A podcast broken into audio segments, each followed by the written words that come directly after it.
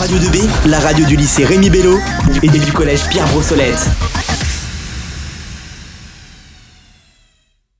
Bonjour à tous, je suis Camille et vous êtes sur Radio 2B. Si vous avez suivi l'actualité, vous avez compris qu'il nous restait encore plusieurs émissions de Radio 2B confinées. Donc comme à mon habitude depuis un petit moment maintenant, je vous retrouve depuis ma chambre avec mon téléphone qui enregistre. Aujourd'hui, on se retrouve pour une émission sur un thème très important pour nous élèves, le cyberharcèlement. Pour aborder ce thème, nous avons le plaisir de recevoir Nora Fraise. Bonjour Madame Fraisse. Bonjour. Madame Fraisse, vous êtes auteur du livre Marion 13 ans pour toujours, dans lequel vous revenez sur le suicide de votre fille en 2013, suite au harcèlement qu'elle a subi au collège et le parcours du combattant que ce fut pour vous de faire reconnaître ces faits. Vous êtes déjà venu dans le studio de Radio 2B il y a trois ans pour en témoigner. Vous avez également pu présenter toutes les actions que vous avez créées contre le harcèlement à travers la création d'une association d'aide aux victimes, Marion la main tendue. Aujourd'hui, nous vous retrouvons pour parler du cyberharcèlement qui malheureusement se propage beaucoup en ce temps de confinement. Mais pour commencer, comment définir le cyberharcèlement? Alors le cyberharcèlement est euh, un harcèlement mais qui n'a pas lieu dans le monde réel mais dans le monde virtuel. Le monde virtuel qui n'est pas une zone de non-droit. Et le monde virtuel, ça n'est pas uniquement euh, les réseaux sociaux, c'est également par le biais euh, de messages électroniques type SMS, euh, messages sur des plateformes, sur des forums, des, voilà. Ce sont des messages comme ça qui sont d'une extrême violence, qui sont humiliants et qui sont réalisés à répétition. Mais la plupart du temps, les victimes du cyberharcèlement ou tout simplement du harcèlement semblent trouver ça normal ou disent que ce ne sont que des blagues puisque les autres rigolent. Selon vous, est-ce normal qu'un jeune pense qu'une menace de mort est une blague? Bah, Évidemment que non. Une menace de mort, quelle qu'elle soit, émise par n'importe qui, euh, reste une menace. Euh, et non, ça n'est pas normal et non, ça n'est pas drôle. Ça veut peut-être que dire que les uns et les autres, on a peut-être manqué quelque chose dans la compréhension de ce qu'était la violence qui reste une volonté de domination et d'humiliation et de rabaissement de l'autre. Donc, non, ça n'est pas normal. Et c'est à nous, en tout cas moi, adultes, et nous les adultes, de participer à l'éducation sur ces sujets-là. Et c'est vrai que quoi qu'il arrive, sur tous ces sujets-là de violence, euh, souvent euh, les auteurs de faits euh, évoquent, évoquent des excuses qui n'ont pas lieu d'être. Donc en l'occurrence, c'était pour rire, c'est pas grave, c'est pas pour de vrai, je ne pensais pas. et pourtant, c'est pour de vrai, ça a été écrit, ça a été dit, en tout cas, ça a été reçu comme tel par la personne victime. Voilà il faut faire comprendre qu'une menace euh, virtuelle euh, a des conséquences extrêmement dramatiques pour la personne victime. Voilà. Il n'y a pas que la violence physique. La violence psychologique euh, suscite de la peur et de l'anxiété, évidemment. Mais que pouvons-nous faire contre le cyberharcèlement et est-ce que cette période de confinement ne rend pas les choses encore plus compliquées pour en parler? C'est la vraie question. C'est comme pour les inégalités. Est-ce que le confinement a accentué les inégalités ou a mis en lumière les inégalités? Est-ce que le fait qu'on soit confiné euh, nous amène à réfléchir euh, plus précisément à, notre environnement et à l'environnement euh, virtuel dans lequel on évolue? Évidemment, le fait que les enfants soient plus à l'école, on pourrait se réjouir d'une certaine manière pour le harcèlement en se disant, bah, au moins, comme ils sont à la maison, euh, ils ne vont pas être pris à partie par euh, la meute, ils ne vont pas recevoir des coups. Mais vous voyez, vous avez raison, avec le virtuel, comme on a une surexposition les uns et les autres du fait du confinement aux écrans, euh, ça a accentué la propagation du cyberharcèlement. C'est-à-dire que les auteurs de faits se sont réfugiés derrière leur écran pour continuer leurs méfaits. Et donc, pour les personnes victimes, c'est terrible parce qu'elles sont victimes elles sont enfermées, elles sont confinées, elles sont confinées et enfermées à la fois dans un lieu, chez elles, mais également dans leur tête. Et puis, euh, comment agir, comment réagir. Déjà qu'on sait qu'en temps normal, c'est très difficile pour une personne victime de trouver de l'aide, d'en parler, parce que, comme toutes les personnes victimes de violence, elles sont en train de, euh, de culpabilité de honte. Et le cyberharcèlement qui évolue beaucoup là durant cette, cette période de confinement, et pas qu'en France, hein, ça, il faut le rappeler, hein, c'est vraiment euh, une pas j'allais dire une pandémie. C'est-à-dire que c'est dans tous les pays du monde aujourd'hui une augmentation du cyberharcèlement. Qu'est-ce qu'on peut faire? Bien faire de la prévention, comme l'association le fait, comme e-enfance le fait, comme d'autres le font. Euh, essayer de tenter de libérer la parole auprès des victimes et puis continuer à faire euh, de l'éducation aux médias, expliquer que ce qui se passe dans le monde virtuel, ça n'est pas autorisé, ça n'est pas une zone de non-droit, donc il faut aussi travailler à, ce qu'il n'y ait plus d'impunité. Et ça, c'est très compliqué, voilà. Mais c'est vraiment de la formation, et ça dès le plus jeune âge. Dès le plus jeune âge. Voilà, il ne faut pas croire que ça démarre à, à 16, 17 ans. Peut-être parce que les personnes victimes à 16, 17 ans commencent à en parler, mais ça commence beaucoup plus tôt. On l'a vu euh, pendant le confinement en France, en Belgique, en Italie, euh, aux États-Unis, partout. Hein, le revenge porn a, eu, a pris beaucoup de place dans la vie de, de nos ados aussi. Comme vous venez de nous le dire, pendant le confinement, le cyberharcèlement s'est fortement propagé, notamment avec le Fisha Shut Shaming Revenge Porn, Autrement dit, des comptes qui diffusent des photos à caractère sexuel de jeunes filles sans qu'elles soient consentantes, qui se diffusent en ce moment sur les réseaux sociaux. Une pratique se développe également à l'étranger, le Foreigner Challenge. Ces deux exemples sont-ils de nouvelles formes de harcèlement ou viennent-ils s'ajouter à ce qui existait déjà? Moi, je pense qu'ils viennent s'ajouter à ce qui existait déjà, mais aujourd'hui, le focus, il est euh, dessus. C'est vraiment, euh, à un moment, on a eu beaucoup de happy slapping dans les établissements. C'est-à-dire qu'on prenait à partie quelqu'un, on le tapait, on l'humiliait, on le filmait et on le mettait sur les réseaux sociaux. Euh, là, c'est le revenge porn parce qu'il y a eu aussi, à mon avis, un manque de travail sur le consentement et le rapport à son corps et le rapport de son corps vis-à-vis des autres. donc, on a le droit, hein. moi je n'ai aucun souci là-dessus. Hein. Là, c'est la citoyenne qui parle, euh, des jeunes ados, euh, dans le cadre d'une relation amoureuse, ont le droit d'envoyer qu'on appelle un nude, une photo d'elle, euh, c'est des garçons et des filles. Hein. mais il faut apprendre à comprendre les conséquences une fois qu'on l'a envoyé. Ne pas culpabiliser la personne qui l'a fait, mais c'est pas parce qu'on a envoyé une photo à quelqu'un qu'on a consenti à lui transmettre une part de nous-mêmes, qu'on l'autorise ensuite à, le, à diffuser cette photo ou cette vidéo au monde entier. Donc, euh, c'est souvent. Et les, comptes de Revenge Porn et Ficha, donc en verlan euh, affiché, je t'affiche. Euh, derrière tout ça, c'est aussi, comment dirais-je, des risques de pédocriminalité parce que ce sont des, jeunes filles ou des jeunes garçons de 14, 15, 16 ans euh, donc c'est quand même assez machiavélique. Et des comptes qui ont été créés, ont donné l'identité, on arrivait à retrouver euh, ces jeunes filles et ces jeunes hommes. Euh, donc il faut rappeler quand même que le revenge porn est un délit en France, hein, puni de deux ans d'emprisonnement et de 16 000 euros d'amende. Donc il faut faire aussi appliquer la loi.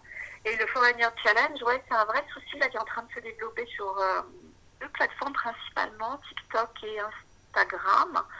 Euh, j'invite les gens à taper euh, Foreigner Challenge pour comprendre de quoi il s'agit. Ce sont des jeunes hommes et surtout des jeunes filles très très très jeunes euh, qui se filment, qui se filment et qui ensuite envoient ça. C'est un challenge. C'est plutôt des, des vidéos à caractère pornographique. Donc derrière, attention, toujours la pédocriminalité et les comptes sont ouverts pour pouvoir accéder à ces vidéos et à les partager.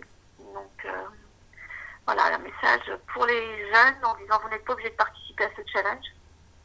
Et puis euh, pour les adultes, euh, il y a peut-être lieu et de témoigner et de signaler, de ne pas partager, en tout cas pour les témoins, et de se rappeler que derrière c'est peut-être son enfant ou quelqu'un qu'on connaît et qu'il faut l'accompagner et l'aider. Donc c'est un vrai, vrai souci là.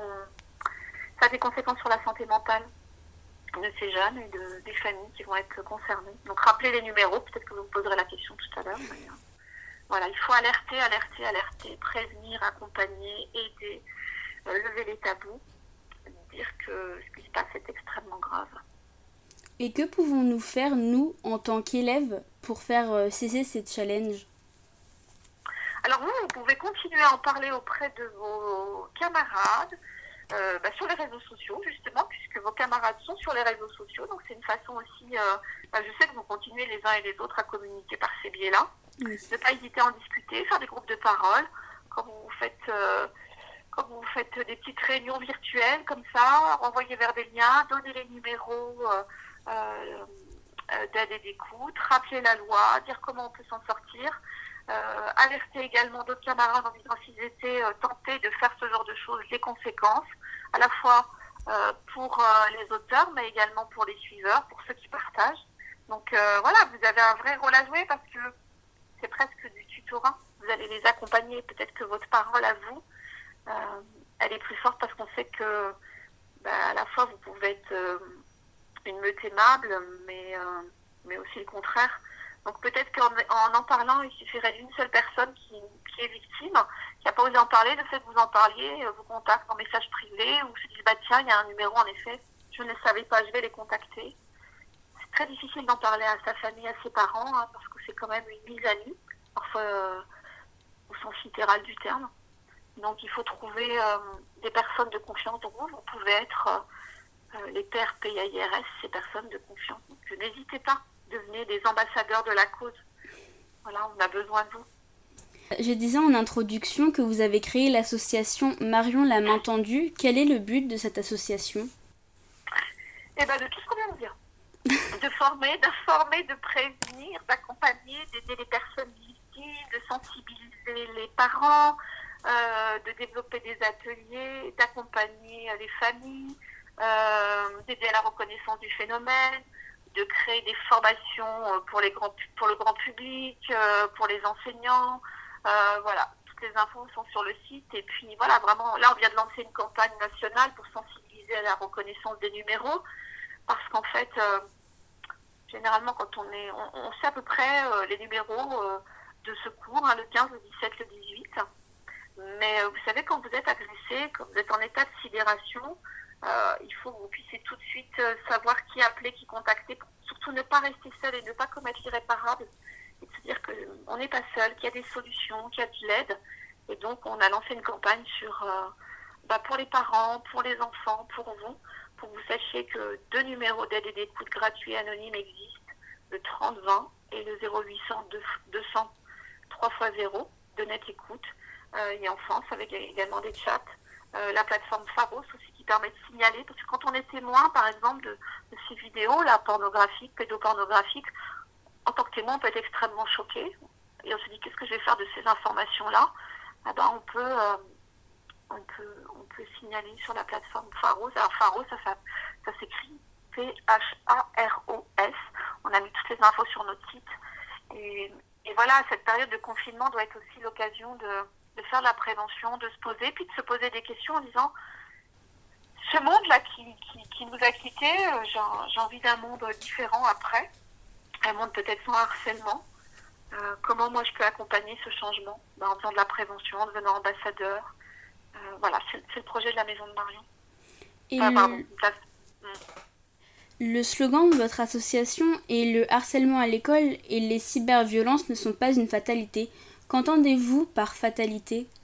Ça veut dire qu'on peut les combattre et qu'il existe des solutions. Et donc c'est les solutions que vous mettez en place sur votre site il y en a d'autres. Il y a il y a des solutions. Et pourquoi je dis ça? Parce que pour pas que des gens, des enfants ou des, parents se disent bon bah c'est comme ça, on peut rien y faire. Si on peut y faire, si on s'y met tous ensemble, euh, on peut y arriver. La dernière campagne euh, de l'éducation nationale du Grand Prix qui a été gagnée par, euh, par le lycée qui était à plusieurs, on est plus fort. Ouais, c'est vrai il faut que tout le monde s'y mette pour que les personnes victimes ne se sentent pas isolées, ne se sentent pas esselées, pour que les témoins se disent bah moi je peux agir, on va créer un groupe, on devienne des leaders positifs, la loi vous protège, on peut vous accompagner, il faut qu'on déclenche vraiment une envie de s'engager pour la cause. Et toujours comme je dis aux enfants, quand j'interviens, de la grande section jusqu'à bac plus 3 en moyenne, leur dire toujours, euh, quel que soit le type de violence, celle-ci particulièrement, mais toutes les violences, se dire, eh ben, si c'était moi, si c'était moi cet enfant harcelé, si c'était moi cette femme violentée, si c'était moi cet enfant euh, maltraité dans ma famille, qu'est-ce que j'aimerais? Ben, Juste une main tendue. Alors on va rappeler les numéros hein, pour l'enfance maltraitée, les violences intrafamiliales, le 119, on en profite. Les violences conjugales, le 3919. Et pour le reste, le 3020 et les 0800 200 000. Voilà, c'est un mantra. Le harcèlement n'est pas une fatalité. Comment se passe votre confinement? Est-ce facile à vivre pour vos enfants et pour vous-même? Ah, c'est compliqué. oui, ouais, c'est super compliqué. c'est un confinement quand même privilégié, on va pas se mentir. Euh, privilégié dans le sens où on a quand même un peu d'espace, on a, on peut, on peut se s'auto-cloîtrer, décider d'avoir un lieu que pour soi. On a quand même un bel espace extérieur. Euh, c'est la revanche des banlieues. Voilà, quand on peut pas rester un très bel appartement dans une très grande ville, eh ben, on va un petit peu euh, au vert. Donc dans ces cas-là, c'est plutôt pas mal. Euh, non, néanmoins, euh, c'est assez compliqué. C'est assez compliqué, donc bah parce que parce que parce qu'il faut faire l'école à la maison, parce qu'il faut gérer la vie de famille, parce qu'il faut continuer à vivre, parce qu'il faut télétravailler, parce que le confinement ça fait peur, parce que c'est quelque chose qu'on n'a pas décidé. Quand on vit des choses qu'on n'a pas décidées, c'est compliqué. Voilà. On peut être, euh, on peut aimer la solitude, on peut aimer l'isolement, on peut aimer de temps en temps euh, se mettre en retrait des choses, sauf que là, euh, il faut réinventer la vie en fait.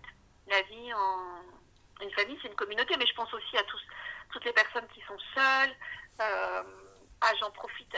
je sais que c'est pas le sujet, mais tous ces jeunes qui ont eu des difficultés aussi à se mettre à la continuité, parce que l'école à la maison, enfants doivent, doivent travailler, hein, mais nous, en tant que parents, on doit les accompagner. Et, et même nous, en tant que parents, parfois, on a envie de faire l'école buissonnière. hein. Voilà. Je sais pas chez vous, mais des fois, euh, moi, je vois un enfant euh, qui est à l'école le mercredi. Vous voyez, on fait partie de ces rares communes. On a l'école du lundi au vendredi. Donc mercre- voilà. Donc euh, bon, de temps en temps, je, je- voilà. Alors au début, on était à trois heures de cours, puis une heure et demie. Voilà. On en fait, ce que je dis, c'est que il faut s'organiser, il faut faire comme on peut. Euh, faut faire comme on peut. faut pas lâcher. C'est ça que je veux dire aux jeunes. Je sais que c'est compliqué. Tout le monde n'a pas un ordinateur. Tout le monde n'a pas la chance d'avoir du matériel. Euh, tout le monde n'a pas forcément la possibilité d'avoir euh, un bureau à soi pour travailler. Mais, euh, mais, mais il faut persévérer. C'est hyper important. faut pas culpabiliser, mais c'est hyper important. Et un jour, ils retrouveront leurs amis, l'école, cette vie sociale. Mais c'est vrai que le confinement euh, met en lumière parfois des grandes inégalités. Moi, ça me touche vraiment euh, beaucoup, beaucoup, beaucoup de, savoir que des enfants ou des familles euh, sont dans la galère, des difficultés pour se nourrir. certains, évidemment, on les remercie tous, sont obligés d'aller travailler, mais sans eux, ben, on ne pourrait pas avoir cette continuité à la fois pédagogique avec les professeurs, mais les soignants. Donc ça donne aussi un grand sens de ce qu'est la solidarité, que chacun peut faire sa part. Et, voilà, mais voilà, s'il y a des jeunes qui écoutent les jeunes, les jeunes de nos gens de et d'ailleurs, continuez, persévérer, hein, ne lâchez rien. hein. Ça ira mieux demain, franchement. Mais continuez à, bosser un, peu, même si c'est pas beaucoup, mais un peu quand même. Voilà, mais euh, lisez un peu, regardez vos séries en anglais, c'est pas débrouillez-vous, mais lâchez rien, quoi. C'est un mauvais moment à passer, mais on va y arriver. Avez-vous un message à faire passer à nos auditeurs?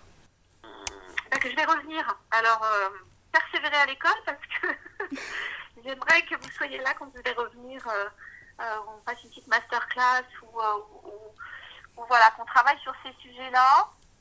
Et puis, j'ai répondu à Cédric Oumsou, qui est professeur de SES, un super prof que vous avez. Oui. Et ouais, et vous savez, dans la vie, c'est une vieille personne qui vous le dit, c'est la maman. Il y a des professeurs comme ça qui vous marquent, en bien ou en mal. Mais euh, je pense qu'il fera partie euh, tout au long de votre vie. Vous vous souviendrez de ce professeur qui vous a permis euh, de réussir, de croire en vous, de monter des projets, de vous accompagner. C'est des gens qui vous portent, sont des leaders positifs. voilà, tout à l'heure on parlait du tutorat, ben, c'est un peu du mentorat. Et aujourd'hui vous êtes tuteur, demain vous deviendrez peut-être mentor. Et, et voilà, dire aux jeunes, tenez bon, la vie peut être belle, même si elle est très difficile et très compliquée, mais, mais à chaque jour suffit sa peine. Et je me le dis à moi-même, hein, sinon on ne tient pas. Mais voilà, pas à pas. Tenez bon, on est avec vous, et puis euh, voilà, gardez, euh, gardez le moral. On est confinés, mais euh, bah, à l'intérieur de nos esprits, il faut continuer à réfléchir et, et surtout croire en l'altérité. C'est-à-dire que l'autre est une, est une richesse. Voilà, soyez humaniste. Eh bien, merci beaucoup d'avoir répondu à toutes nos questions, Nora Fraise. Je, ra-. Je rappelle que vous êtes... Ça, ça veut dire qu'il faut manger un peu de fruits et légumes, Nora Fraise. Ouais, c'est bien, ça, c'est drôle. Je rappelle que vous êtes la présidente de l'association Marion la main tendue qui lutte et forme contre le harcèlement scolaire. N'oubliez pas, chers auditeurs, les numéros à garder en mémoire, le 30-20 si vous faites face à une situation de harcèlement. et le 0800 200 00 en cas de cyberharcèlement et surtout parlez-en autour de vous. Suivez l'actualité de l'association en allant sur son site www.marionlamaintendu.com tout attaché et évidemment sur les réseaux sociaux Twitter M Tendu et Facebook Association Marion la main tendue. Je remercie une nouvelle fois Monsieur Toumoulin, proviseur du lycée Rémi Bello, qui rend l'aventure Radio 2B possible, quelle que soit la situation sanitaire, et Roxane pour son aide pratique et technique. Vous êtes sur Radio 2B et on vous souhaite une bonne journée, même confinée. It's the radio. Hey, ho, got to let yourself go. It's the radio.